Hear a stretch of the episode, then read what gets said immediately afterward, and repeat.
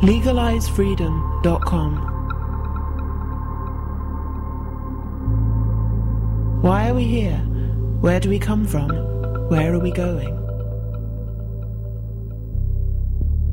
From the nature of reality to the future of humanity.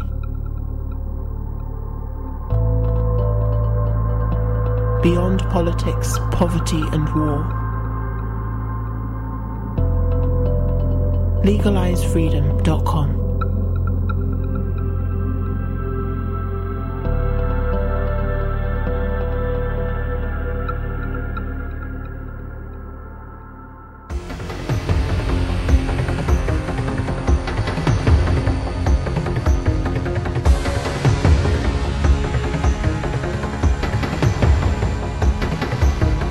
Greetings and welcome once again to LegalizeFreedom.com.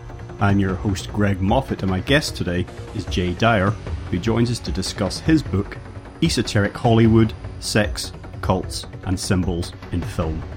Delving into the deep, dark, and mysterious undertones hidden in blockbusters and cult classics alike, Esoteric Hollywood explores philosophy, religion, symbolism, and geopolitics, and their connections to film. We probe the prevalence of cinematic propaganda and predictive programming in promoting an ignorant, apathetic, dumbed down generation of compliant consumers concerned only with instant gratification, unable and unwilling to challenge authority or subvert the status quo. We break down some of our own personal film favourites and ask whether, in an era dominated by gaming and social media, movies are less influential on the youth of today than they were in the past. We also reveal Hollywood's covert links to the CIA, how the border between fantasy and reality continues to blur, and the history of profound truths being hidden in plain sight on the silver screen. And from the dystopian sci fi and gritty, hard boiled thrillers prevalent in the 1970s to the airbrushed, CGI infested aberrations of today, we examine the extent to which movie makers are, unwittingly or otherwise, laying before our very eyes a real world future which draws closer frame by frame.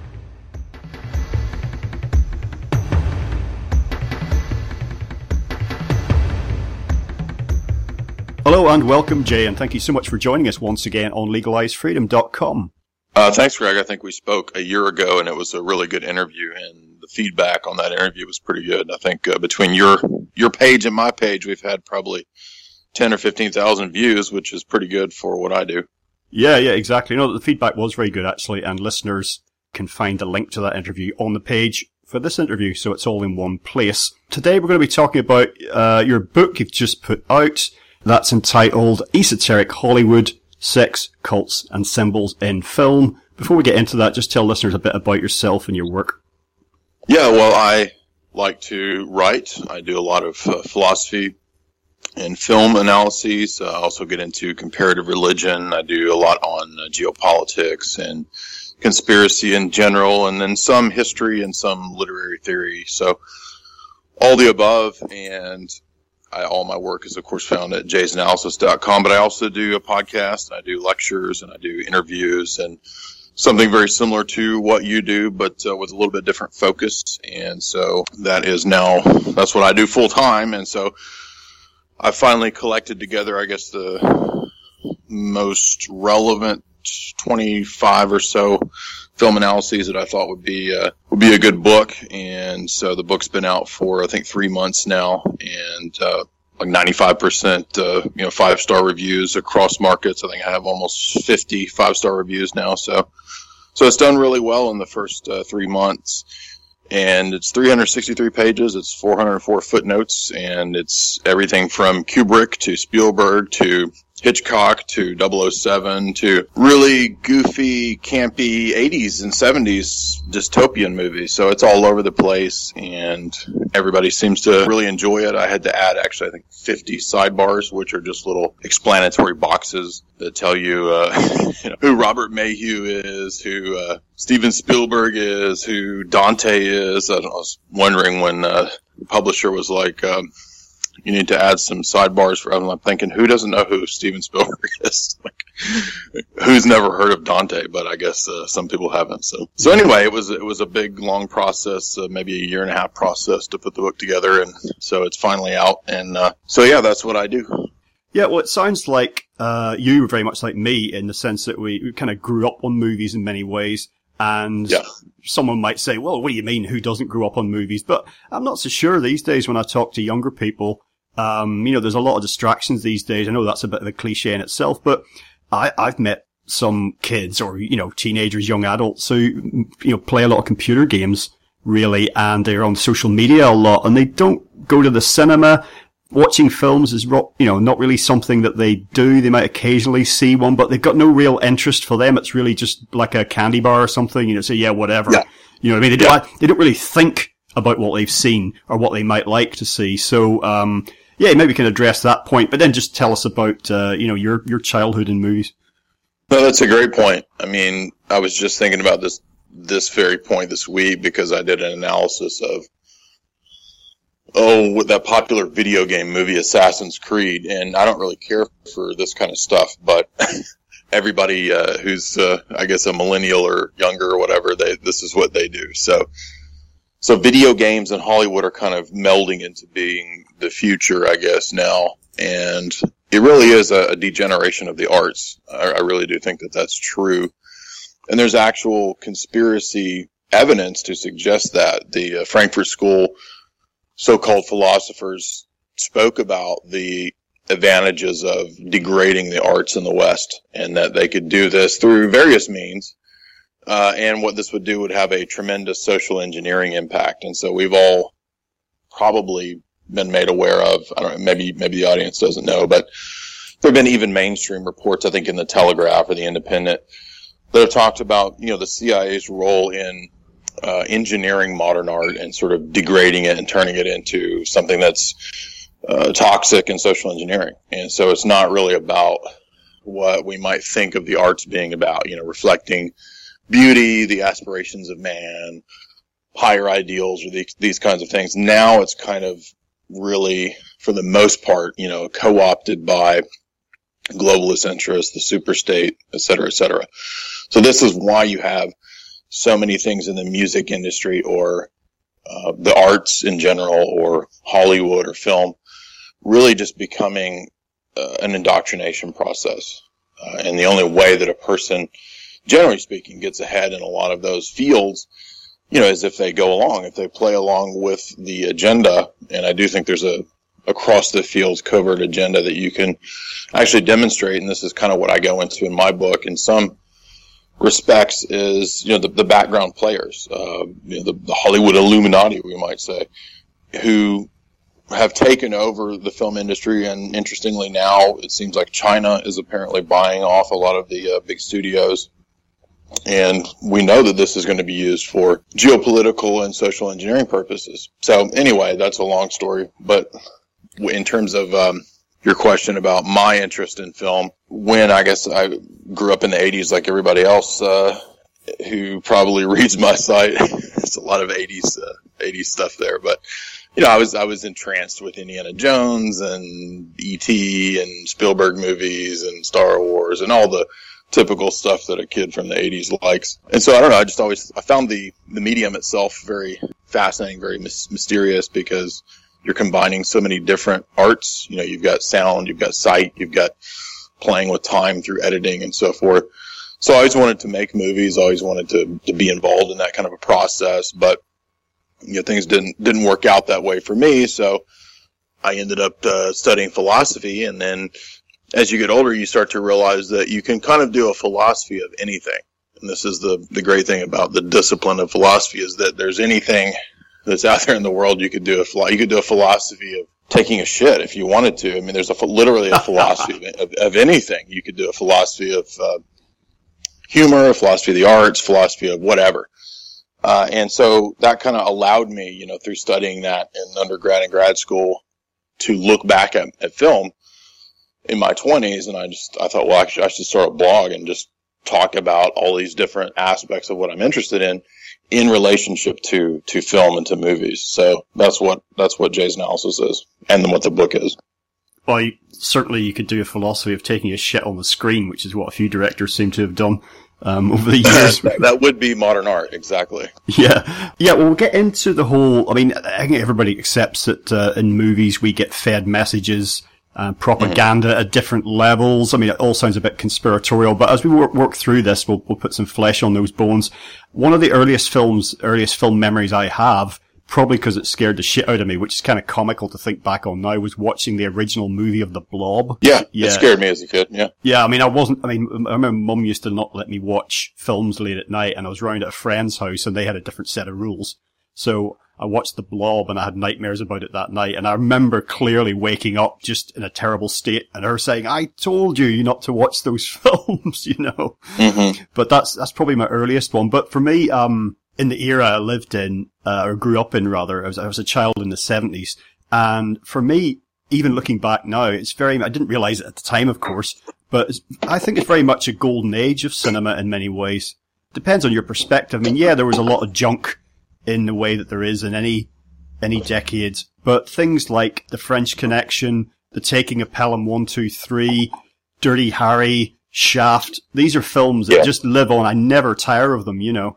And uh, also, when you look at those films, you look at the heroes. Okay, Clint Eastwood's a pretty good-looking guy, but look at um, the you know the heroes in The French Connection or in The Taking of Pelham One Two Three. These are not leading men as you would as you would think of Hollywood now. Uh, they've all sure. got to be they've all got to be chiseled and, and pretty boys with you know symmetrical faces and a full head of hair. So that's something that's definitely changed, you know. And I suppose it reflects if you think about those movies that were set in New York.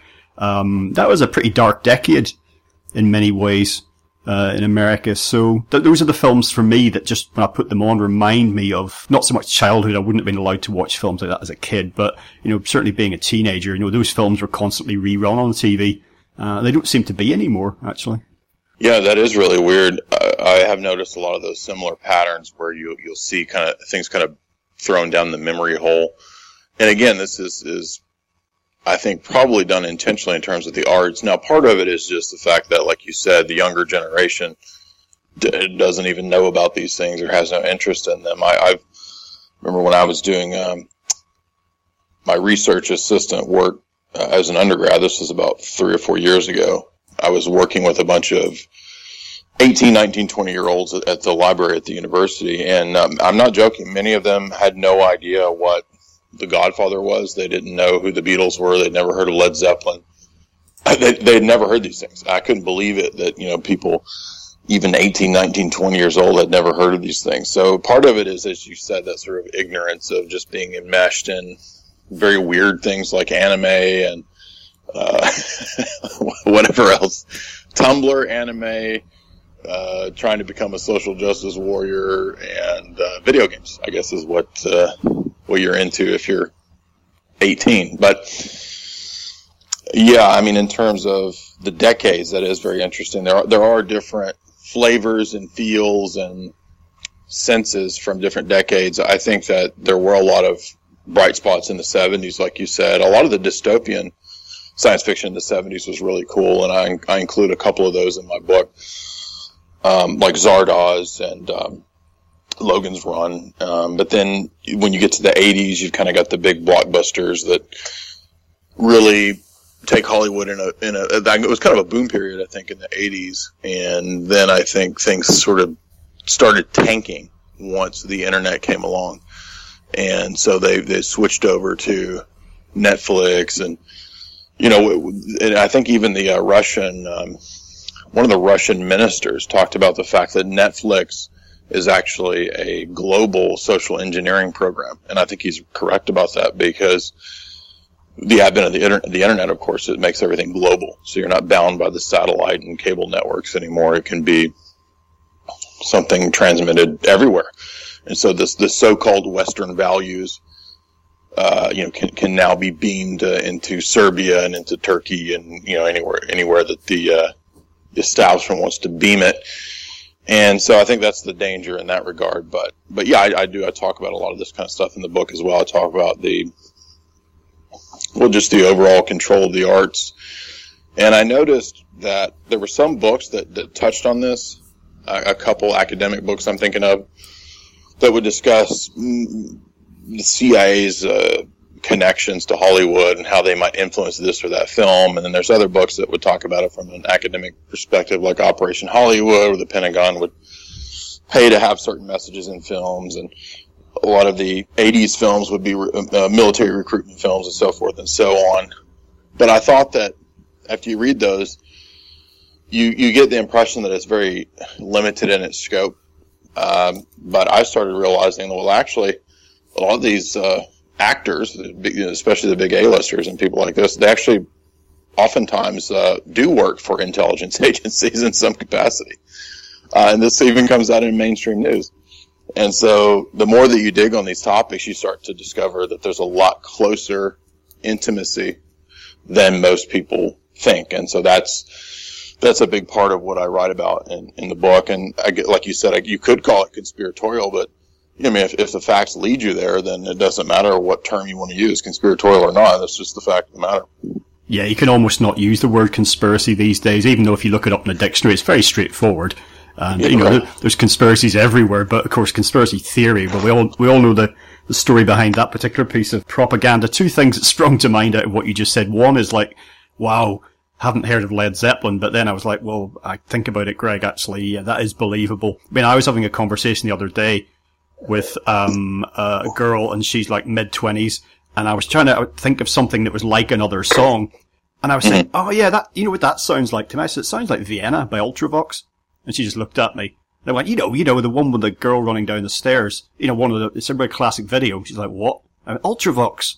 And he's like, no, no, no. Just, and to me, then I had to think, well, of course, man, just because that, that seems obvious to you. You know, it's not like everyone in the world bought that record and you don't hear the record on the radio anymore. So your point about things being memory hold, even if it's not deliberate, it's just amazing how quickly stuff can go away if it's not put right in front of people. And there's, it's all very well to say that everything's on the internet, but that's that's in itself is part of the problem because you know it's almost like everything's there, so you can find nothing on one level. So no, it's a, this is a great point of the the never ending infinite data stream uh, and how it sort of relativizes and negates truth and information actually because there's there's an infinity of information and I think it sort of destabilizes and it, it, it makes you lose your ground. You become dizzied by the infinite series of facts. Uh, I think that the Facebook scrolling feed was done on purpose to be that way. And uh, it's sort of a, I call it a kind of a techno nihilism. And because what it does is that it makes everything uh, equalized. It's a great equalizer, of the internet I'm speaking of. And then it turns, I mean, there's a lot of good. I'm not saying it's all bad, but I'm just saying that this is one of the downsides is that it it kind of because it equalizes everything, it therefore degrades everything. So you can have you know you're scrolling through Facebook and you're seeing on the one hand some great piece of art that's right next to an ad for Viagra. You know what I mean? It's like it's like everything is equalized yeah. and has has no meaning. There's no um, higher qualities given to some things over other things. Anyway, uh, so it may it may in the long run have that that negative effect. But I don't want to be totally pessimistic. I mean, there's a lot of great things about the internet too. But but yeah, I think that the the arts are suffering tremendously and have for a long time uh, because of just the scale of the social engineering and the naivety and I guess the un- unwillingness on the part of people who people who go into the arts, of course, you know, they, they tend to be very right brained. They're not very interested in doing analytical, you know, research on who's funding their uh, their where they're getting their grants from or whatever. But you know what you what you come to discover is that much more of this stuff is controlled than than you think. I mean, we, I always say that when I was writing the book, if I had been talking to myself ten years earlier, you know, and I was already interested in conspiracy topics and so forth. But if I if I knew all the stuff that I knew when I was 35 and talking to myself when I was 25, I would think I was insane because it just sounds it just sounds crazy. You, are telling me that that it's that it's that uh, controlled, and it actually is, unfortunately. So last, that's that's the scary part. The last film I remember going to see at the cinema uh, that I came out of just thinking, oh yeah, wow and I want to see it again immediately was uh, Cold in July. I don't know if you saw that, but um, the thing with that is it was set in the 80s. It had an 80s soundtrack. You know what I mean? And it was kind of like they didn't need didn't need to do that for the story. I mean, it had no hinge hinging whatsoever on the plot, but they just did it, and it was kind of. I just thought it was interesting because if you if you'd seen that same story made in the 80s, it would have looked and sounded like it did. You know, the guy one of the main Mm-hmm. one of the main protagonists is a guy, and he's got a mullet and a moustache there's still guys in the states that look like that, but you know that was like just that was contemporary. You know, Don Johnson's in it for God's sake. Uh, Yeah, I, I can go down the road and see those dudes. Yeah. I'm sure you I could can. probably, I could go like a couple doors over, and we could get them on the call right now if we want. the mullet dude. But Yeah, let's not do I was that. say, Yeah, No, I'm joking. The only But- good, good good thing about mullet is it doesn't really work on radio. You know, like uh, for all I know, you've you've had a mullet recently cut. I just don't know. I can't tell. So, so um, if I if I had a mullet, it actually would come through on on audio. Okay, just that I would be, it would be that uh, intense. But it would be that awesome, would it? Yeah. Oh, you you're talking about mullets now. Makes me want to watch a Chuck Norris film. It really does. Yeah. so now, Walker, Walker, Texas Ranger. Well, any, I mean, just as long as he's got a mullet in it, I don't mind. Um, knocking out the bad guys with a mullet whip, you know, you move your head really sharply to one side Just and, turn your head real quick. Yeah. yeah, and your mullet keeps going. Um, this is not why we're here. Um, have you ever done an analysis of The Deer Hunter? Suddenly I was thinking about that because that's 70s and that's one of my favorite movies and I had an argument with someone not that long ago and they just said it was pure bullshit propaganda, you know, pro-war, pro-American, anti-Asian. Uh, I've seen it twice, and I've contemplated an analysis more than once, but I haven't gotten around to doing it just because I haven't fully uh, made up my mind on the film yet. So, but I, but I definitely plan to. I have like a giant stack of to get twos and I get emails and messages and so forth like every day. People are like, "Why haven't you done this? Why haven't you done this?" And you know, it's just I don't know. It's just a matter. Sometimes it's weird too, like the it has to be the right time and the, the analysis just kind of clicks. And a lot of times I've noticed that the timing was good because if I'd written on a certain film before I actually did, there would have been a lot of things I didn't know that explain aspects. You, you know, there's something very mysterious about how, you know, kno- knowledge works and synchronicity and all, all this kind of stuff, but that I think is all true because I don't know, so things just kind of coalesce. Like, for example, I did my t- uh, Twin Peaks analysis, I think a year and a half, two years ago, and I had a, a whole pretty vast theory about what all was going on. And uh, that was, has become one of the more uh, popular analyses now. And it did make it into the book. And then subsequently, I didn't even know this, by the way, until a couple weeks ago, but uh, Mark Frost, the co-creator with David Lynch, wrote a book about Twin Peaks. And it's kind of a fictional expansion of the history and background of Twin Peaks, and uh, it it confirms everything that that I wrote. So that was a, a good thumbs up for me. Like it was a, a confirmation that I had uh, the details right on solving that. Well, I find it, we talked about propaganda here and you've mentioned the CIA. We'll get into some of that, but this is not to say that, you know, no matter what's going on with a film or what the intention or lack of intention behind it was, not to say that you can't enjoy it for what it is. Sure. I find it's just, but if you're armed with a bit of foreknowledge, it can, it doesn't necessarily spoil your enjoyment of a film, you know, just because you can read different layers and levels in it. If you see what I mean, I think actually it can, it can help sometimes. I mean, certainly some of the films that you've talked about, I remember watching, I mean, I'd, alright, I'd known about Kubrick, for example, and his reputation for inserting all sorts of meaning and messages into his movies and I actually saw, I actually saw Eyes Wide Shut for the first time in a hotel in Iceland of all places. And it was just, Huh. it's just all I could find on the TV that was in English. So I just lay in bed and watched it. And I, I, I could tell straight away, look, this thing is full of all sorts. God knows, you know, how many levels are in this thing. But I could just, I could, I was able to forget about that and just enjoy the story, you know. So we're not trying to destroy people's, um, illusions here. You know, you can keep your illusion if you want, but uh, I think it adds something. It's the same with music. You know, I've done music criticism for a long time and, uh, because you can understand how, well, rock and pop, how that works, what it does on, you know, physically, emotionally, psychologically. That doesn't destroy it. It just makes it more interesting, I think. Yeah, I agree. And, uh, you know, this is not to say that everything is, again, not everything is a Pentagon run or whatever. I think that the tendency, if you look at what's documented, is they're mainly concerned with what most people are going to see.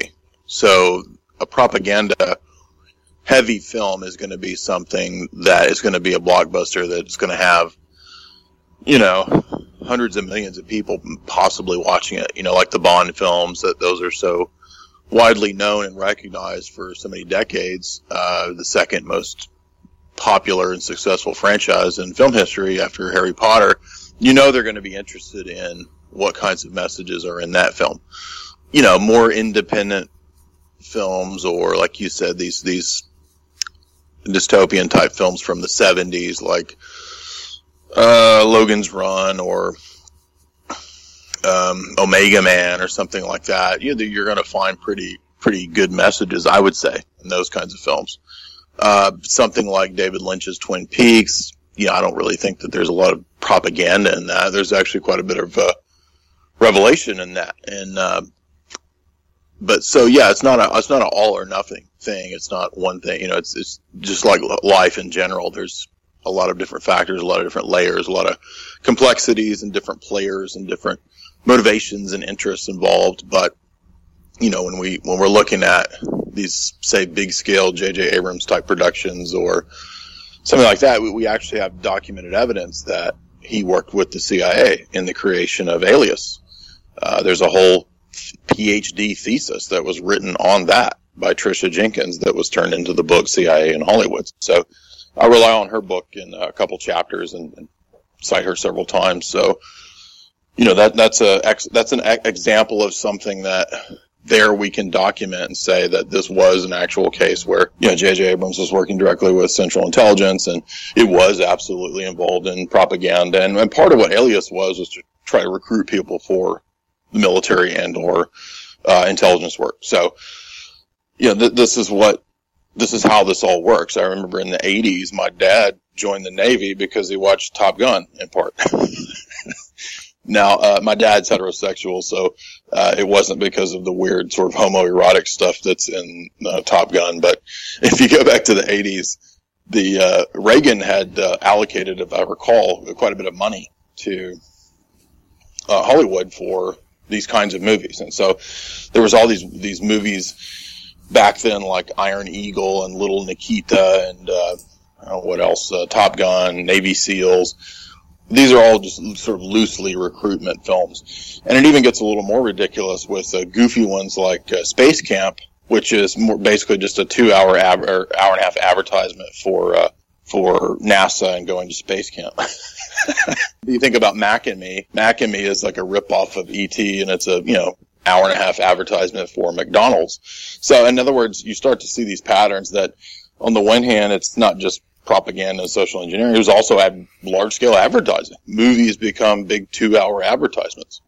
Yeah, yeah, of course. I mean, not even product placement. That's a that's a cliched thing from the past now. Right, but beyond that, right? Yeah, I mean, I haven't read Starship Troopers, but certainly the movie they made, I remember people saying, oh, it was just, you know, the, the book was just propaganda, pro-military, but the, the movie certainly tipped over into comedy and farce. The idea that, you know, you might sign up after watching Starship Troopers. And I find a lot of more modern films, contemporary ones that you and I might look at and go, yeah, this is very clear propaganda. It's just so over the top that I'm like, who's actually buying this? You know, of course you find out a lot, millions of people are, but I, I just find it, it's, I don't know if it's desperation or what it is, but uh, they just lapsed into the point of just being absolutely ridiculous.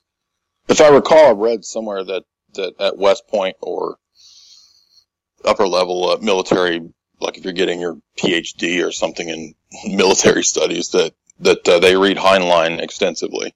Mm-hmm. And that sounds plausible to me, given the fact that a lot of what's in in Heinlein is kind of this uh, it's actually transhumanist kind of propaganda. I think he was in Crowley type circles. I don't know if he was actually a Crowleyan, but he was definitely in those kinds of circles. And uh, Heinlein's uh, Moon is a Harsh Mistress. You have like the prediction of the AI software that kind of comes alive and leads this libertarian revolution or something like this. So uh, you could actually see why that would be advantageous for something like uh, West Point or Army War College or something like that because the, the whole Atlanticist Anglo-American establishment philosophy is on its face at least, this idea of so-called libertarianism, right? The long march of liberty uh, against all of the empires and the tyrants and all this nonsense, which I think is just propaganda. But but it is interesting that uh, if I, I, think Paul Verhoeven is who did Starship Troopers, he turned it into a satire.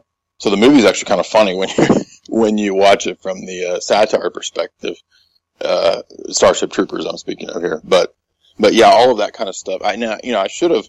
I wish I had gotten to some of that stuff because it is really interesting, especially if you look at Asimov and and uh, how he predicted Google as well. So you have a lot of these like 40s and 50s era sci-fi guys predicting things that we see today. You know, the internet, uh, Neuromancer with uh, William Gibson. You've got like uh, the Matrix and this kind of stuff. So, so yeah, definitely. I think if there's a sequel to Esoteric Hollywood, uh, we'll probably go down that route. Yeah, I remember reading uh, Fountains of Paradise by Arthur C. Clarke. Um, many, many, years ago. Now, at that state, well, not when he wrote it. When I read it, the internet existed as a as a military infrastructure, but I mm-hmm. hadn't, I hadn't, and we had, even at that point, we had computers at school that were networked, but mm-hmm. it hadn't really occurred to me that this could become a global thing. And I remember reading his description yeah. of this screen that the guy had in his room that brought selected news, you know, what he, all the subjects he was interested in were all filtered and packaged for him. and he was able to talk to other people around the world on his screen and stuff. And I remember thinking, wow, that would be so cool, wouldn't it? But yeah. I, I, just couldn't see how it would be possible. And then, right. probably only 10 years later, when I first got on the internet, not my own computer, but was in 1993 at university. And the first thing I thought wasn't like, oh, cool, you know, it was like, well, I went in and whatever search engine there would have been at the time. God knows, I must look up and see what search engines there were in 1993. But type Netscape Navigator. Okay, well, I typed. I think I typed in science fiction uh, because that's something I was really interested in, and the results came mm-hmm. back. I remember thinking, "Oh my god, look at all this material! This could be such a colossal waste of time." That was my first thought about the internet. Interesting. Do You want to know what the first thing I it was around that time, maybe 1995. The first thing that I searched for on Netscape Navigator. What was that? KLF. oh wow, that was the um. No, I suppose that would have been several years after the, the, the White Album was out. Was it called? No, it wasn't called that. What was it called? Was it Chill Out or? I'm trying. Yeah, well, the, the White Album was I think '91, and that's right. the one that had the big radio hits. But Chill Out, I think was a 80, 87 or 88 was Chill Out. Oh, but, okay. But that was actually some pretty weird avant-garde sort of predictive stuff too, because um, if you read, is it Bill Drummond? I forget whose book. One of the two LD, KLF guys wrote. It's probably Bill Drummond. He's the guy that burnt the money, isn't it? Yeah, he wrote a book uh, about how you sample and loop and create a number one hit single, and it's a, as a joke, right? But now that is kind of like the entire music industry is that. So I see it as kind of prophetic in a way because, you know, they're, they're these sort of performance artist slash chaos magic anarcho type guys. And they're talking about all this stuff from decades ago and they're implementing the Robert Anton Wilson, you know, Ancients of Mu Mu type stuff into their halfway satirical, halfway joke performance art but it's all also in a, in a way kind of prophetic. This is going to really only work for a British audience, but there's a comedian here in the UK, one of the most popular and successful called Steve Coogan, and he has a character called Alan Partridge, who's a really, really awful, dreadful, beige, middle of the road field TV broadcaster come radio presenter. But in one episode of his TV show, the character Alan Partridge is trying to get his TV job back, and so he's desperately pitching program ideas to the BBC executive. And this program, this is probably made in the late nineties, and he's just he's just gr- clutching at straws. He hasn't got any ideas left, so he's just making things up. Like he's saying, uh, cooking in prison, uh, inner city sumo, monkey tennis. He's got no ideas at all. He's just talking, just verbal diarrhea. And somebody recently did an analysis, and they looked back, and in some slightly modified form or other, pretty much all the bullshit shows that he pulled out of thin air have actually been made. It was just incredible. Uh, no, I, I love Steve Coogan. He's great. Um, I know what you're talking about too. That uh, I, have ever since I saw the uh, is it Trismegistus? What what that film that he did it was kind of indie indie film where he's playing sort of the reincarnation of Hermes Trismegistus. Do you know what I'm talking about? Yeah, yeah, yeah. I can't think of the, the name of it. I saw it whenever it came out, like 2005, somewhere in there. But uh, but yeah, I've liked Steve Coogan ever since. He's helped me. Uh, where I'm working on not literally helped me, but uh, playing his clips has helped me uh, get my my Michael Caine impersonation right. But oh right, okay, I see. it's just you know life imitating art or life imitating yeah, a joke. Right, you know? right, exactly. Now we, we've talked a bit about music that's come up, and we're we're here to talk about movies. But I will just say that in many of the the ways that movies function uh, socially, culturally. You, you, can say the same about music, you, as you just pointed out with the KLF and the top 10 thing. And mm-hmm. one, one of the sidebars in your book, I noticed that you, you mentioned Dave McGowan, uh, now sadly passed on.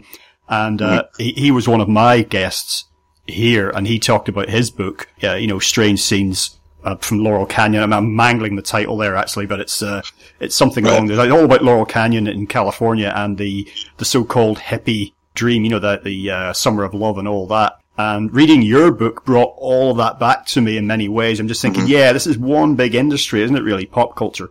Yeah. In fact, uh, I read Dave's book in January of last year and then decided before my book came out that I would actually drive out to, to Hollywood because I, I, I, grew up in San Diego, but I haven't been back there since I was a kid. So, um, my girlfriend and I drove out there this last summer and we went to Laurel Canyon and it's all true. It's all there. It's, uh, as the story goes, it's the, the facility is now converted into a house. It's Jared Leto, the actor's house now, but you can still see the remnants and old signs of the, uh, the Air Force stuff there. So there's, you know, these big signs still sort of dusty old signs that say property of Air Force and stuff like that. But but yeah, it's kind of a closed off, uh, you know, private residence now. Really, really skinny road too when you drive up into the those those uh, hills there. But the other thing that I didn't realize that, and I know this is kind of stupid. I probably should have known this, being that I've written about all this stuff. But you don't realize this stuff until you go and experience it. But you have to take Mulholland Drive to get up there.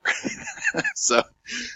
Uh, you know, here I've, I've been watching David Lynch movies and writing about this stuff for a long time, and I didn't even realize that you have to drive up Mulholland Drive to then go up Wonderland Avenue. And great, great titles there, by the way.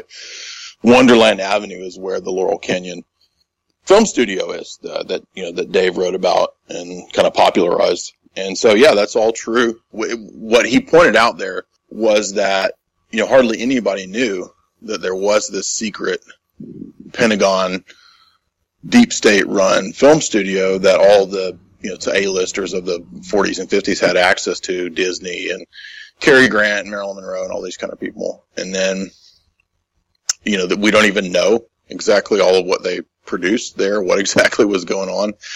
Uh, we do know that the atomic bomb footage uh, was produced there. Uh, that is, I've, I've, verified that on the, uh, I think on the Air Force website. Like they all have these old archives, or you can go look that up. Uh, so that's all true, and it's just one more pretty big piece of evidence. And in fact, I, I most of my book was already written before I read Dave's book and learned all that. So actually, I had to go back and kind of add some of that because I thought it was so germane to the topic that I was writing on. I was like, well, this is great stuff. This is pretty big info that that is pointing out here. So I had to add all that. And uh, and yeah, his his book is indispensable. In fact, Amazon actually just groups our books together. You know, like the if you like this, then also buy this, buy these two together for whatever. So, mm-hmm. so yeah, I, I, think my book, I mean, I wouldn't say that I'm as, Dave's a much, uh, I have a lot, lot, more respect. He's an older, wiser man than me, but, but, uh, yeah, I'm honored to be linked there with, with Dave by Amazon, the great uh, AI Google brain there, putting us together. Well, we talked about dystopian films and particularly uh, 70s dystopian films. It really seemed to be something in the air back then, wasn't there? You know, around the time of the oil crisis, and it was mm-hmm. starting starting to occur to people that maybe the industrial Western lifestyle wasn't sustainable. Now that, of course, all went away in the 1980s. We had TV shows like Dallas and Dynasty and uh, Miami Vice, oh, yeah. you know, and all that st- that stuff. But uh, one of my favorite films from back in the day uh, is Rollerball and to me, it's a great dystopian film, well produced. I think a really good balance between brains and brawn. That's to say, it's a good action film. There's lots of violence in it, basically, you know, like enjoyable screen, rough and tough kind of stuff. It's, it's basically mm-hmm. about a future sport, isn't it? And there's a lot of thoughtful layers. In fact, it's the, the lead protagonist played by James Caan, who's the sports star, a guy that superficially appears to have not too much going on upstairs, but he grad- mm-hmm. gradually starts to think about what's being asked of him and what this game, Rollerball, is all really about and its social purpose. And all of that, it's interesting in itself, but all of that makes me think about the commonalities between the movies and also big screen sports, you know, the popular mass sports that, uh, you know, you guys have got baseball, basketball, American football. You know, we got soccer over here and, um, uh, there are others, of course. And, uh, these sort of, uh, things that command people's attention and that, that functions in a very similar way too. That's a great point. Uh, yeah, I, there's a bunch of movies that have kind of made this point. You, you've got Death Race, like you said, you've got Rollerball, you've got Running Man, and a lot of those I do cover. Um, Hunger Games, obviously now, which is just a repeat of all that same idea. But the more that I think about it, I think you're really onto something here because the past few weeks I've been tracking the top 10 stories at Google. Um, so, because I wrote a bunch of articles and analyses, some of which would get really good rankings in Google and then others wouldn't. So I'm trying to figure out like what, what's going on here. And it must be, you know, what movies people are Googling and stuff like this. And so I've been watching the trends, which I've never really done or cared about, but every freaking day, the top 10, I'm not joking, every day, the top 10 stories, except for maybe one story, are sports. so I've been living in this bubble uh, of the arts and all this kind of stuff, entertainment and so forth. And the, the whole rest of the country and presumably the Western world, as you're talking about, all they care about is fucking sports. yeah, yeah. So, I mean, I guess this should have been obvious, but you realize that when you look at the Google analytics, that's the only thing that people are fucking searching and Googling is, and I hate sports, by the way, but, um, man, I don't mind playing basketball, but I mean, I can't stand pro sports. Yes, this is why the Super Bowl, uh, which I think we've covered it the past couple times, at Jay's analysis and different different means and formats, just because it is a, a giant social engineering ritual event, uh, and this is where they interject all the the socialism, all the communism, all the various uh, isms that you want to about uh, you know getting rid of guns and all all this kind of stuff is all tied into oh you need Obamacare, all this kind of stuff. Now, whatever you think about those topics, I'm not trying to argue nationalize health care or any of that. I'm just saying that why does the Super Bowl have to tell me all this stuff? Why does the Super Bowl have to, you know, preach transgenderism to me? Literally, by the way. Uh, you know, why do I have to watch Madonna doing these ridiculous Babylonian tributes and so forth, and Lady Gaga doing uh, human sacrifice reenactments and all this kind of nonsense? Well, because it is all the ancient tribal warfare repackaged in a most ridiculous fast food format. it's really what it is. And once you realize that, it kind of it kind of dispels it all. All the all the mystique falls away, and it's kind of like I mean, most people, for example, don't want to sit and watch advertisements all day, right? I mean, you you you want to skip through the commercials most of the time. Uh, but what is the Super Bowl? But and I don't just mean the the famous commercials at the Super Bowl, which everybody thinks are really funny and cute and clever. The entire Super Bowl is just one big long advertisement. Right. I mean, that's what we were saying about a lot of these movies is that you eventually realize that this isn't artwork. This is just the whole movie is trying to sell me some bullshit.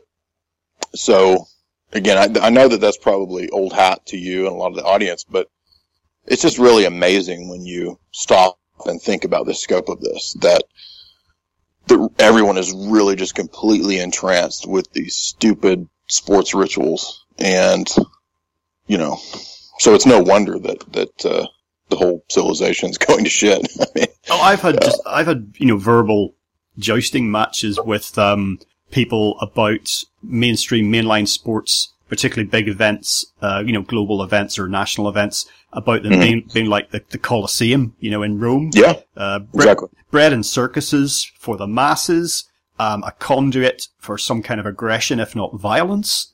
And that's mm-hmm. what, that's what the sports called Rollerball in the film of the same name was all about. You know, it was a way yeah, to cha- right. channel your nationalism and your aggression. Someone else would get up there so, you know, so you didn't have to sort of thing. But I've had people, nah, nah, don't be stupid. It's not, it was a totally different situation in Rome. You know, people were actually dying out there. And then every time. Well, that's where they're going to take it, by the way. Well, I do wonder. I really do wonder because one of the things that happens during rollerball, this already violent sport, spoiler alert people, okay? Spoiler alert. Towards the end of the film, uh, the rules get more and more relaxed and because the game hasn't gone the way that the people behind it wanted it to go, they say, okay, no rules. That's the last round of the game. No rules. And um, I do wonder, you know, what what led you down that? Um, has that been a gradual thing, or was there kind of a, a light bulb moment when you thought about the future of um, of sport along those lines? Well, I was just noticing, and I, I'm embarrassed to say, well, actually, I did I, I did one podcast on Hunger Games, um, and I haven't gotten around to a lot of. The, in fact, I wanted to do maybe one master article on all of these, you know, like Old Boy and or not Old Boy, um, or whatever the uh, the predecessor to Hunger Games is, the, the Asian film. It escapes me at the moment, but but yeah, Death Race needs to be done. Um, Rollerball needs to be done. There's a whole bunch of these, and what you notice is that Running Man. Uh, I, I actually think reality TV was a preparation not just for the mass surveillance state, but also to take us to that kind of stuff. Literally. Uh, I, in fact, there's this story going around. I assume it's true that in Russia right now they're they're starting up this new reality show that is something like that. It's like Survivor, where there's going to supposedly not be rules. Now that could be all fiction and it could be just hype. Uh, because what a lot of these reality shows do is they will have writers and they'll, they'll concoct these scenes. They're not actual, uh, you know, organic uh, improv type. Well, I guess you could say they're improv and that they're you know people are creating the drama uh, and hyping it up. But uh, no, now that could be what's going on. But what I think is that whatever this uh, new Survivor series is going to be in Russia is is supposed to be uh, the next step beyond Survivor, or the next step beyond uh, those kinds of shows where it's uh, no holes barred and you know there's no rules and you can do whatever. And I think there have been shows where they've been dropping people out in the wilderness naked, see how long you can survive, this kind of stuff. I, I really, honestly, truly think that all of this is moving us to to the uh, total gladiatorial running man type scenario. Absolutely. And now you think, well, no, that'll never happen. That's crazy. Actually, there are articles and books coming out now about uh, that cannibalism is actually just a natural practice. Uh, now, this is in tandem with all the zombie craze and the zombie shows and Walking Dead and all this kind of stuff and all the zombie movies. And I'm telling you, that's what you're going to have. I, won't, I will not be surprised in 20 years when there is giant global, you know, cannibal race or something like where you have to like drive your car and ram into people and you get points and then you got to eat them or some shit like that. I don't know, but but that's where we're going. Well, a couple of things about that. I mean, it's it's kind of like drug addiction in a way, the, sort of the, in terms of escalation. And the question is like, you know, if people are saying, no, Jay, yeah, I agree with you. They're going to ramp things up, but there'll be a point beyond which it cannot go. Well, mm-hmm. I think it does function a bit like drugs. You know, you're, you're chasing that same buzz. You're chasing that hit and you got to do more and do more to get it. And as things become normalized, which is something you get into in the book and something we'll come back to again with regard to, for example, child abuse, these things get normalized and it doesn't take the majority of people on the planet to agree with something or to believe something for it to kind of become the new normal. And when you take that step, it's very difficult to go back, you know, for, never mind ruling, ruling things back. At what point would you, would you say enough is enough? Because then what you've got a situation where, well, if we don't make it, someone else will. You know, there's that whole argument about these things. And the other comical thing about these Lord of the Flies type scenarios that you get uh, with these, with these sort of game shows, survivor things, is you know that the fact that you're watching this happening, there's a bunch of guys, a camera, and there's a boom mic, you know, with a little furry thing on it. And they're all there's a and there's there's a director. You know, all these guys are stood around. Now, something like Big Brother, you've got a camera. Apparently, cameras in the rooms, mm-hmm. and mm-hmm. There's no one operating them. They're remote, and of course they're being monitored, but there isn't anyone in the room. But right. as we know, it's the Big Brother house. You know what I mean? It's it's an artificial, con- you know, controlled environment. Yes. So in that sense, anybody can step in at, at, any time, can't they, and say enough's enough? And that's what was supposed to happen in the Running Man, for example. You know.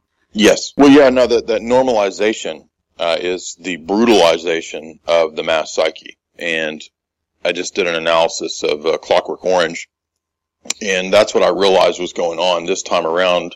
Because I've seen the film many times, and of course, a lot of times you you don't notice stuff until, you know, maybe 10 years later when you watched it for the fifth time or something. But I noticed that Alex's character, uh, is when he's undergoing the Ludovico process of uh, being desensitized, or excuse me, being uh, entrained to to vomit, you know, whenever he sees certain imagery. He, he's he's being brutalized, right? So he's being forced to watch the worst stuff, which puts him into a catatonic state. that is the process, and so uh, and I, I, I link that presentation in the film.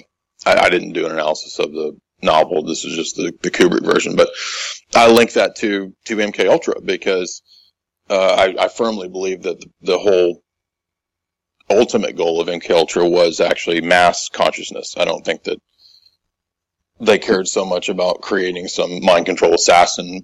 who cares about that when you just hire somebody to, to be an assassin? Why do you need why do you need mind control assassins? Um, so, but but I think those kinds of studies were valuable for what they would tell you at the macro level. So if you do a whole bunch of studies on individuals and traumatizing them and, you know, creating alters or whatever, then what you, the, the real value of that research from the social engineering aspect uh, is for the mass audience. And so I think that all this stuff, the, the theater of cruelty, as it's called, the brutalization of the mass psyche, this is uh, ultimately just to, you know, to, to create the, uh, the omegas, uh, you know, what uh, Huxley talks about in Brave New World, that sort of lowest class uh, uh, of the groupings, right? Where the, the, the drone people out there, the, the slugs. mm. Yeah, never the alpha male, you're talking about the omega male. well, you know, it's funny because in Brave New World, uh, which Huxley says in the introduction to the novel that this is the the final stage of all the revolutions from the French Revolution. Well, actually, he says the scientific revolution, French Revolution, Industrial Revolution. He says all those revolutions were leading to the final stage, and he says Brave New World is that final stage. And what's funny is that you think that oh, uh, this was all to create you know the great democracy, the great equal society, and then you realize that in Huxley's world, it's not equal at all. You have rigid class structures of the alphas, the betas, right? Uh, the omegas and so forth. And so the, the lowest slug class that is just kind of these, uh, goblin type creatures, uh, you know, they're kind of the, the factory worker janitor types, right? And they don't have any, they have like a really low IQ. They can't do anything substantial in terms of just basically pushing buttons and sweeping the floor. But what's interesting is that every one of those sectors of that society has you know, propaganda that's targeted to that sector. So even if you're a quote alpha, you're, they're all still processed into the global social order. Yeah, it's like in the time machine with H.G. Wells. I know he was certainly an, an insider in these terms, mm-hmm. albeit before the age of, uh, of uh, the cinema. Um, right. what was in the time machine? You've got the, the Eloi and the, um, Morlocks, yeah. And, Uh, Morlocks and the Eloi. That was right. Yeah, and the thing about, um, these societies, you know, like this, the caste system that you end up with in these societies is that the, the, the slugs, as you memorably call them, that, that tends to be the biggest class, I suppose, as you might expect. You know, the elites are so-called, uh, you know, by almost by definition are going to be the smallest. Well, this is the base of the pyramid. The base of the pyramid is the biggest part. Yeah, exactly, exactly. Well, that's the same with communism, wasn't it? Communism, the great level. Absolutely. Except yes. in communist Russia or anywhere else for that. I mean, look at North Korea now, for God's sake. But communist Russia, you've still got a load of guys living in mansions, eating beluga caviar and, and drinking Stolichnaya. And, you know, you and I are out there, you know, drinking stuff made from potatoes. Um, victory, and, victory gin, and we're, we're, uh, we're hammering the rocks in half for yeah, no reason. Exactly, yeah. but it's all right because we're all in it together, except we're not. Uh, you mentioned the Hunger Games there, and uh, you referred back to the Running Man. Um, I don't know if you've seen it, but there's a film I'd recommend. Um, I think the British Film Institute brought this out on DVD. That they're they're quite good at p- putting out movies that just make no commercial sense to put out, but that, you know they then mm-hmm. they charge you like fifty bucks for a DVD, but that's fine because you can't get them anywhere else. And the film's called Punishment Park. I don't know if you've seen that. Um, no, I, I, think I'm struggling to remember the director's name. I think it might be Peter Watkins or something like that. Now, if, if people look that up and it's not him, sorry, but the film's called Punishment Park and he also did a film called The War Game that was actually banned in the UK for many years because they, it was considered to wow. be, it was made before Threads and it was considered to be too realistic a depiction of nuclear war for people to be able to see it. And in his film Punishment Park, it's, uh, criminals are basically taken out into the middle of the desert. When I say desert, I don't mean like Sahara. I mean like, you know, Mojave or something like that, you know, like American, um, yeah. setting. And they're basically cut loose. And that's their one chance. And then there's, oh, uh, wow. I don't remember the name of the people who go after them, but they're basically hunted. Um, yes. But in theory, yes. in theory, they've got a chance to survive. And this, the film was made in the 60s, I think. Huh.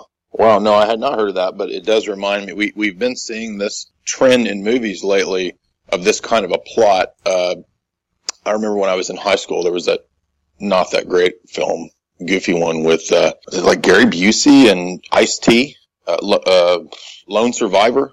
But that's the plot. He's like a crook and he's caught and, uh, he's bought by some sort of, you know, elites and they go to some island and then it's like, start running because we're coming. Uh, and it's they've they've paid to hunt people, and so you've heard these whispers of this kind of stuff going on. I wouldn't be surprised if it doesn't go on. I mean, this is kind of you know the Eli Roth plot of uh, Hostel and Hostel Two, and um, know, well, they're eating people there, right? and yeah. uh, there's another. Now, uh, Roth says he's, I don't know if this is true or not, but he claims that he heard about these stories of this going on in uh, like Malaysia or Indonesia or somewhere. So this is where he got the the idea for this film. Now I wouldn't be surprised, given all the other stuff we've heard about the so-called elite. Um, but there was another. Oh, uh, there was a British film. I thought it was pretty brutal. I had a hard time watching it, but uh, or it may have been uh, may have been a Scottish film, but it's called Kill List. Have you seen that? I haven't, but I have heard of it. Yeah, it was a, talked about a great deal. Yeah, this is kind of in the same vein too, where you've got these sort of elites that are hiring hitmen, and then uh, the hitman. I, want, I don't want to spoil it, but he's being inducted into a kind of secret society, and uh, the induction process is not uh, not ha- not a pretty thing. I'll put it that way. So we do see this trend popping up in film quite a bit too. Did you hear the rumors about Dick Cheney and uh, this hunting humans? Uh, yeah, I, I, have heard this rumor, but I don't know. You know, again, there's so many different um, kind of whispers and rumors like this. You know, who, who, knows what, what the truth is? But I don't know. Yeah, exactly. But yeah, I know what you're about. Well, we're not we're not accusing Dick Cheney of anything here, by the way. It's just uh, it's just something that was doing the rounds a few years ago. Right. And uh, interestingly, I kind of my my first go-to belief for that was like, uh, yeah, I, I, could I could see that. You know, it kind of seemed plausible. You know, which is kind of disturbing in itself. Mm-hmm. You mentioned Death Race 2000, and interestingly, mm-hmm. that's just been remade. Right. Uh, it actually looks like it might be quite a, uh, you know, quite a faithful, sort of well-intentioned remake. Uh, possibly, partly because it wasn't a big movie ever back in the day anyway. The, the original actually, the original actually stars David Carradine and Sylvester Stallone of all people. Probably a film yep. uh, Stallone, I'd imagine, would rather not. He probably hasn't got that on his CV. Let's put it that way. He's got it on Laserdisc. Yeah. the film itself is it's been remade, and that reminds me actually of a phenomenon that we've been seeing it for a long time now, but. When I hear about movies being remade, I kind of hold my head in my hands in despair. Not because they're necessarily going to do a bad job of it, though almost invariably they do. But just because, yeah. come on, guys, is that it? Is that all you got? And it seems like, you know, if you implied that there was a lot of intelligence or at least thought behind this process, you would say, well, yeah, they're just taking something that was popular anyway. They're just going to redo it. And the gamble is, you know, 99% chance it'll be popular again. But I don't even think it's that well thought out on some levels. And remaking things is kind of, be- then it occurs to me as well that, and I found this actually with Death Race 2000, I was talking to some people about it, some younger people once again, and a generation in culture can, I, I, I often like to say it's about 10 years. There'll be a lot of people who don't know the original films, even with, with well-known films, you know, films that you yes. I, I can think of, well, man, that was a blockbuster back in the day, you know, and that they just seem to have no shame whatsoever about doing a watered down, grey, apathetic, vanilla, mm-hmm. just rehash of it and just being completely lazy, you know. Yeah, I mean, on the one hand, the the remakes are done solely because they feel like it's a good investment and they won't lose money because all the people who you know, I mean, they have this all actuaried out and they know all the markets and the niches. And, oh, if we remake Saved by the Bell, we can get, you know, X, Y, Z, 10 million people to come watch it and that'll generate X, Y, Z amount of money and all this nonsense. But uh, I, I wonder too, like you're saying, maybe there is also a deeper aspect to where they think anything that might be positive or redeemable in the older versions of these things can be actually destroyed by remaking them into some big CGI vomit disaster. Uh, that's an. Um, so I mean, so, I mean, even though it might make money, you know, like you said, who's going to go see the original now that you know the the younger generations are going to be watching these uh, these uh, these rehashes? But I mean, this has been going on in in entertainment for a long time, as I know you're aware and we're all aware. To where you just get um, copies of copies of copies, and you know the the the 35th instantiation of uh, somebody trying to be I don't know Jerry Lewis or or the Beatles or something like that just is just awful. You know what I mean? So you know maybe it's uh maybe it's part of the wrecking ball phenomena, or, or maybe it's just the uh, inherent nature of the beast that when when the government and uh, money controls the arts, you know, what else can you expect? Well, thinking about remakes and how they change over time, a good example for me, and a lot of people will be familiar with the movie I Am Legend, uh, with Will Smith starring in that, and it's, you know, basically a zombie movie at the end of the day. That's based mm-hmm. on the, the book of the same title by Richard Matheson called I Am Legend, which is a very good read, by the way. And if you read the book, you won't be surprised that there's a lot more going on. It's much more sophisticated than hmm. you would otherwise think. And then Last Man on Earth, I think, was the first movie version of that with Vincent Price. Yes. And the, and that's a black and white film. And that's what I'd call pretty low on action, pretty high on thoughtfulness, and very much faithful to the book in the sense it's very much about how this guy feels, believing that he is the last man on earth, the last human. And mm-hmm. it really emphasizes again what's in the book which is that the, towards the end of the book, the protagonist realizes that actually the time for humans has just been and gone, and that actually mm-hmm. what's happened to the world and what's happened to the human race, he believes to be a disaster. But he realizes that he's the only person, the only human left alive, so he's the only person that thinks that. And the creatures who have, are coming after him, creatures of the night, one of them, the leader of their group, basically says this much to him in a speech, you know, outside his window. We say, you've had your time it's ours now, you know, and what you get from the book and from the original film is like, these people, what about their point of view? We think it's all bad because we're so human centric, but the earth will now be, just have different inhabitants. That's all it is. You know, it's natural in a way. Then you fast forward to the remake in the 70s that you mentioned earlier, the Omega Man, starring Charlton Heston. Compared, mm-hmm. compared to the original film, it looks pretty dumb. Pretty big on action. Charlton Heston, people think of him. I was quite surprised to discover how erudite, how intelligent Charlton Heston was. Uh, I know he's got his haters, you know, because of the whole um, uh, NRA thing. You see what I mean? But he's kind of the epitome of macho cinema star all his era. So compared to the Vincent Price film, this looks like pretty dumbed down. But looking back at it now, that sounds actually seems really switched on, and some of the messages I mentioned from the original film and the book still come through. But then you get to the Will Smith film, and I, I found that kind of entertaining, but very unsatisfactory in many ways, because not only had they watered down a lot of the aspects in the book, they basically got a happy ending. And the, the book does not have, from the point of view of humanity, does not have a happy ending. But they just had to put it in there. And that's something I always used to enjoy about John Carpenter. He wasn't afraid to have a really bleak hmm. ending. Mm. You know, like, oh fuck, and then just roll titles, you know? and it seems like we can't do that now. From my cold dead hands. Oh, very good, very good. That's my Charlton. What do you think? Does it sound right? Yeah, well, you've got nothing to compare it to now, that's pretty good. That's, I heard, I heard Charlton Heston on the radio reading Shakespeare from memory. So he wasn't reading it, sorry, reciting Shakespeare from memory. Great big screeds yeah. of it.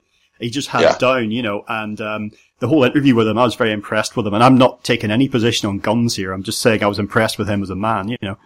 But uh, yeah, he, he was a, he was known to be a very uh, impressive guy. Um, I've heard a lot of those stories too. But yeah, two two things there. One is how how the remakes seem incapable. You know, that has to be kind of dumbed down, but also how Right. people accept that as kind of like you know you, you couldn't put you couldn't remake Last Man on Earth and make it true to the book and have it be a mass blockbuster like um, I Am Legend with Will Smith. It just wouldn't work. Right. Well, so because you have these, you have a test audience exactly. So you bring in the people, and you have the different endings, and you test which one does best with the audiences, and then it's determined based on who what's going to sell the tickets, and you know who's going to go say, "Oh, you got to go see this has happy ending," and all this kind of stuff. And yeah, it's a great point about John Carpenter. I, I've been working my way through an analysis of all the John Carpenter movies. I think I've got about four or five of them done so far.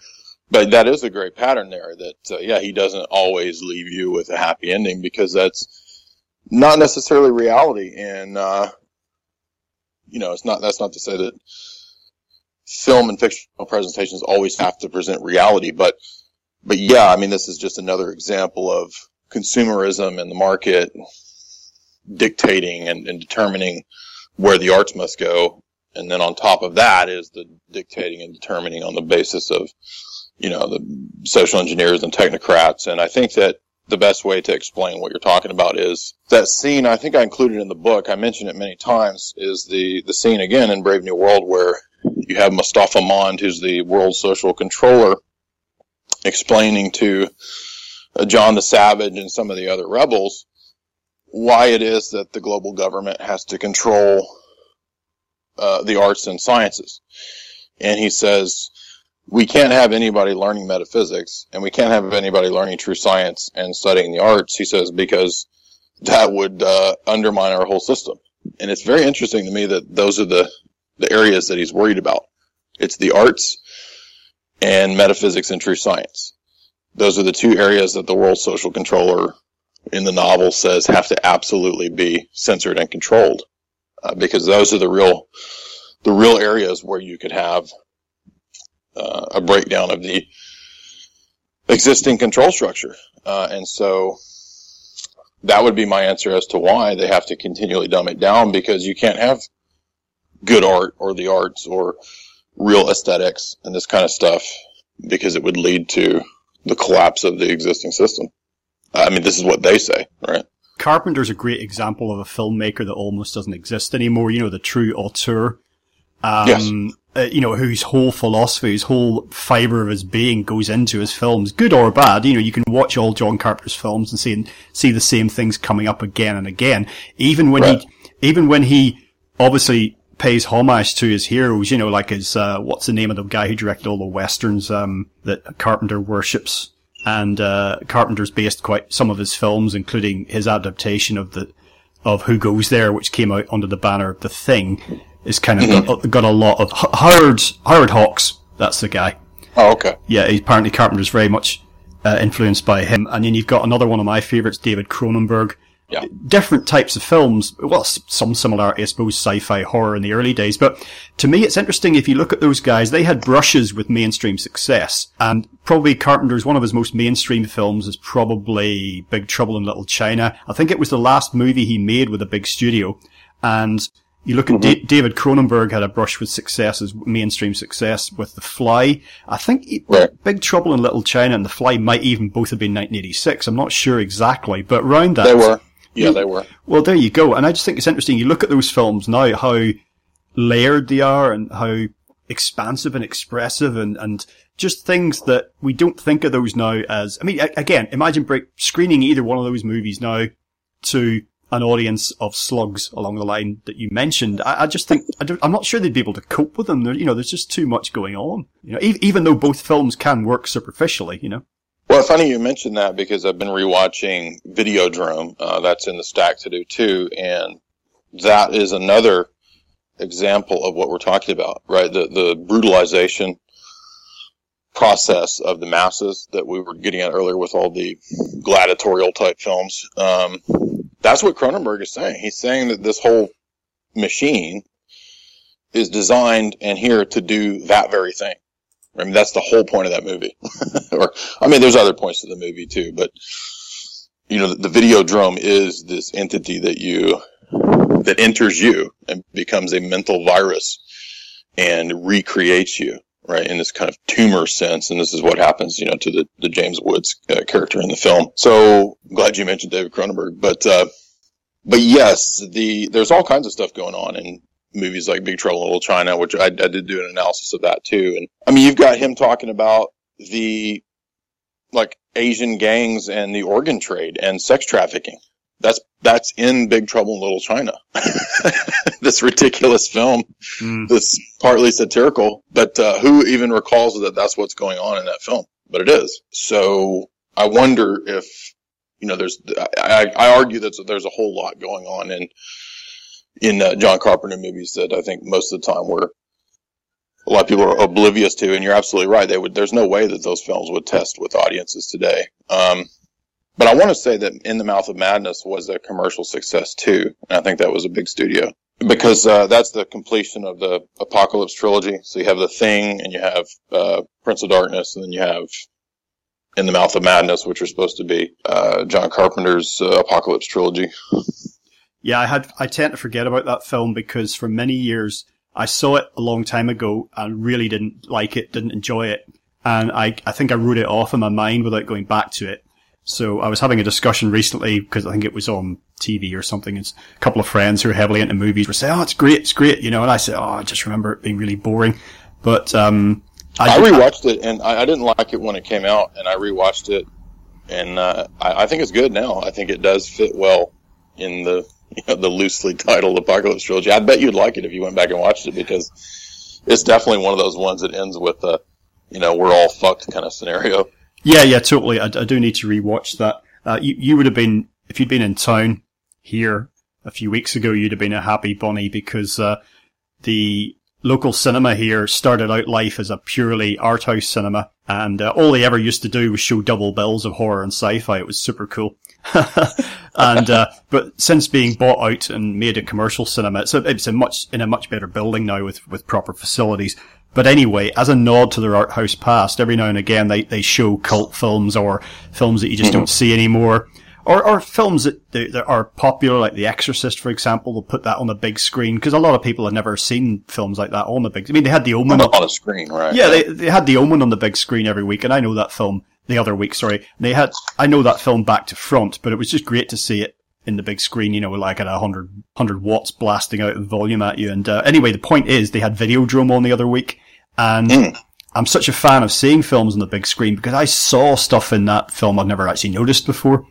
You know, right. uh, just because it was, it was displayed so large. One other thing before I forget is that, um, I've seen little, tiny little books devoted to the uh, an analysis of individual movies. There's a whole series of them. I can't remember what the series is called. And I saw one devoted to the thing, but there is a book that might interest you if you haven't seen it, and it's called Order in the Universe, the films of John Carpenter. And mm. I read it back in the in the early 90s. Um, so it's been out for a while, but if you haven't seen it, that's probably something you might want to, it's not a very long book. You might want to cast your eye over that. Oh, definitely. Yeah, I'll definitely get that. That's a great, a great, uh, recommendation there. Okay, Jay. Well, we're going to do this as a two-part interview. So we're going to round off there for today. We'll be back with part two very shortly. Um, people will find these parts linked together on the same website page. So it's all going to be in one place. Before we go, however, today we've been talking about many things, but uh, all orientated around your new book, which is called Esoteric Hollywood, Sex, Cults, and symbols in film. You've got your website, share that with people. The book's widely available. I also know you're working on a script for a TV show, so just put all of that out there and anything else you'd like to. Yeah, so the book is uh, Esoteric Hollywood, as you said, and uh, the best place to get that would be at my website. Uh, I do ship outside the U.S. as well as inside the U.S., so there's a little bit more, but uh, you, you can help the author out by getting it directly from the author, and uh, I, I, do do signed copies. Um, we don't make a whole lot, you know, when, when people get it from Amazon. So uh, please get the, the book from me, and there's a tab there at the site where you can get it. And uh, I also do uh, lectures and interviews and so forth, uh, which you can subscribe to my site there to support me as well. And you mentioned the um, TV show. Uh, Jay Weidner and I are working on, I think we've got 17 episodes laid out so far of a show that will run on Gaia. It will be video TV set and all. Uh, and we will be analyzing film, uh, basically in the in the type of format that you see.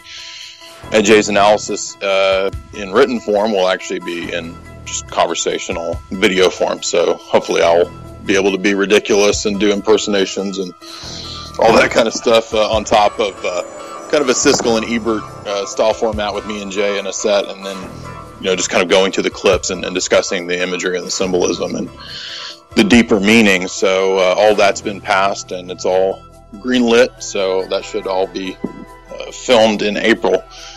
Uh, so uh, definitely look for that. I think it, I think it's going to be a really good, really good show. So that I think that that covers everything with uh, with Jay's analysis. And you mentioned too a point I had I wanted to get to, and we'll get to this maybe when we do the part two of this. Um, you said this is our time when you were referring to the creatures and the end of man. And that's funny because uh, right now I'm typing up an analysis of Westworld, and that is essentially the plot of Westworld. Obviously, of course, there's an old Michael Crichton book and film, but if you're familiar with the plot, or if you saw the HBO series, it's uh, very popular. That's kind of how it, it leaves off. It's like the, the AI bots are basically saying, uh, you know, man is done. You've had your time. And this is, of course, the you know the transhumanist uh, technocrat message that this is the future, the bots and so forth. So that's what uh, that's what I'm typing up now is that analysis. So maybe in a couple weeks, uh, you know, we can we can discuss that type of stuff if you if you've seen that show. I don't know if you have, maybe you haven't. I've seen the original movie. I've seen Westworld, yeah. and of course, there's Futureworld, the sequel film. I haven't seen the TV right. series, partly due to my resistance to remakes. But Michael Crichton, don't even get started on that. I mean, very switched on guy. In fact, no, we will get started next time. We'll talk a bit about Michael Crichton and all the other stuff we didn't get to today. Uh, so until then, Jay, thanks so much for joining us once again on legalisefreedom.com. Thank you, Greg.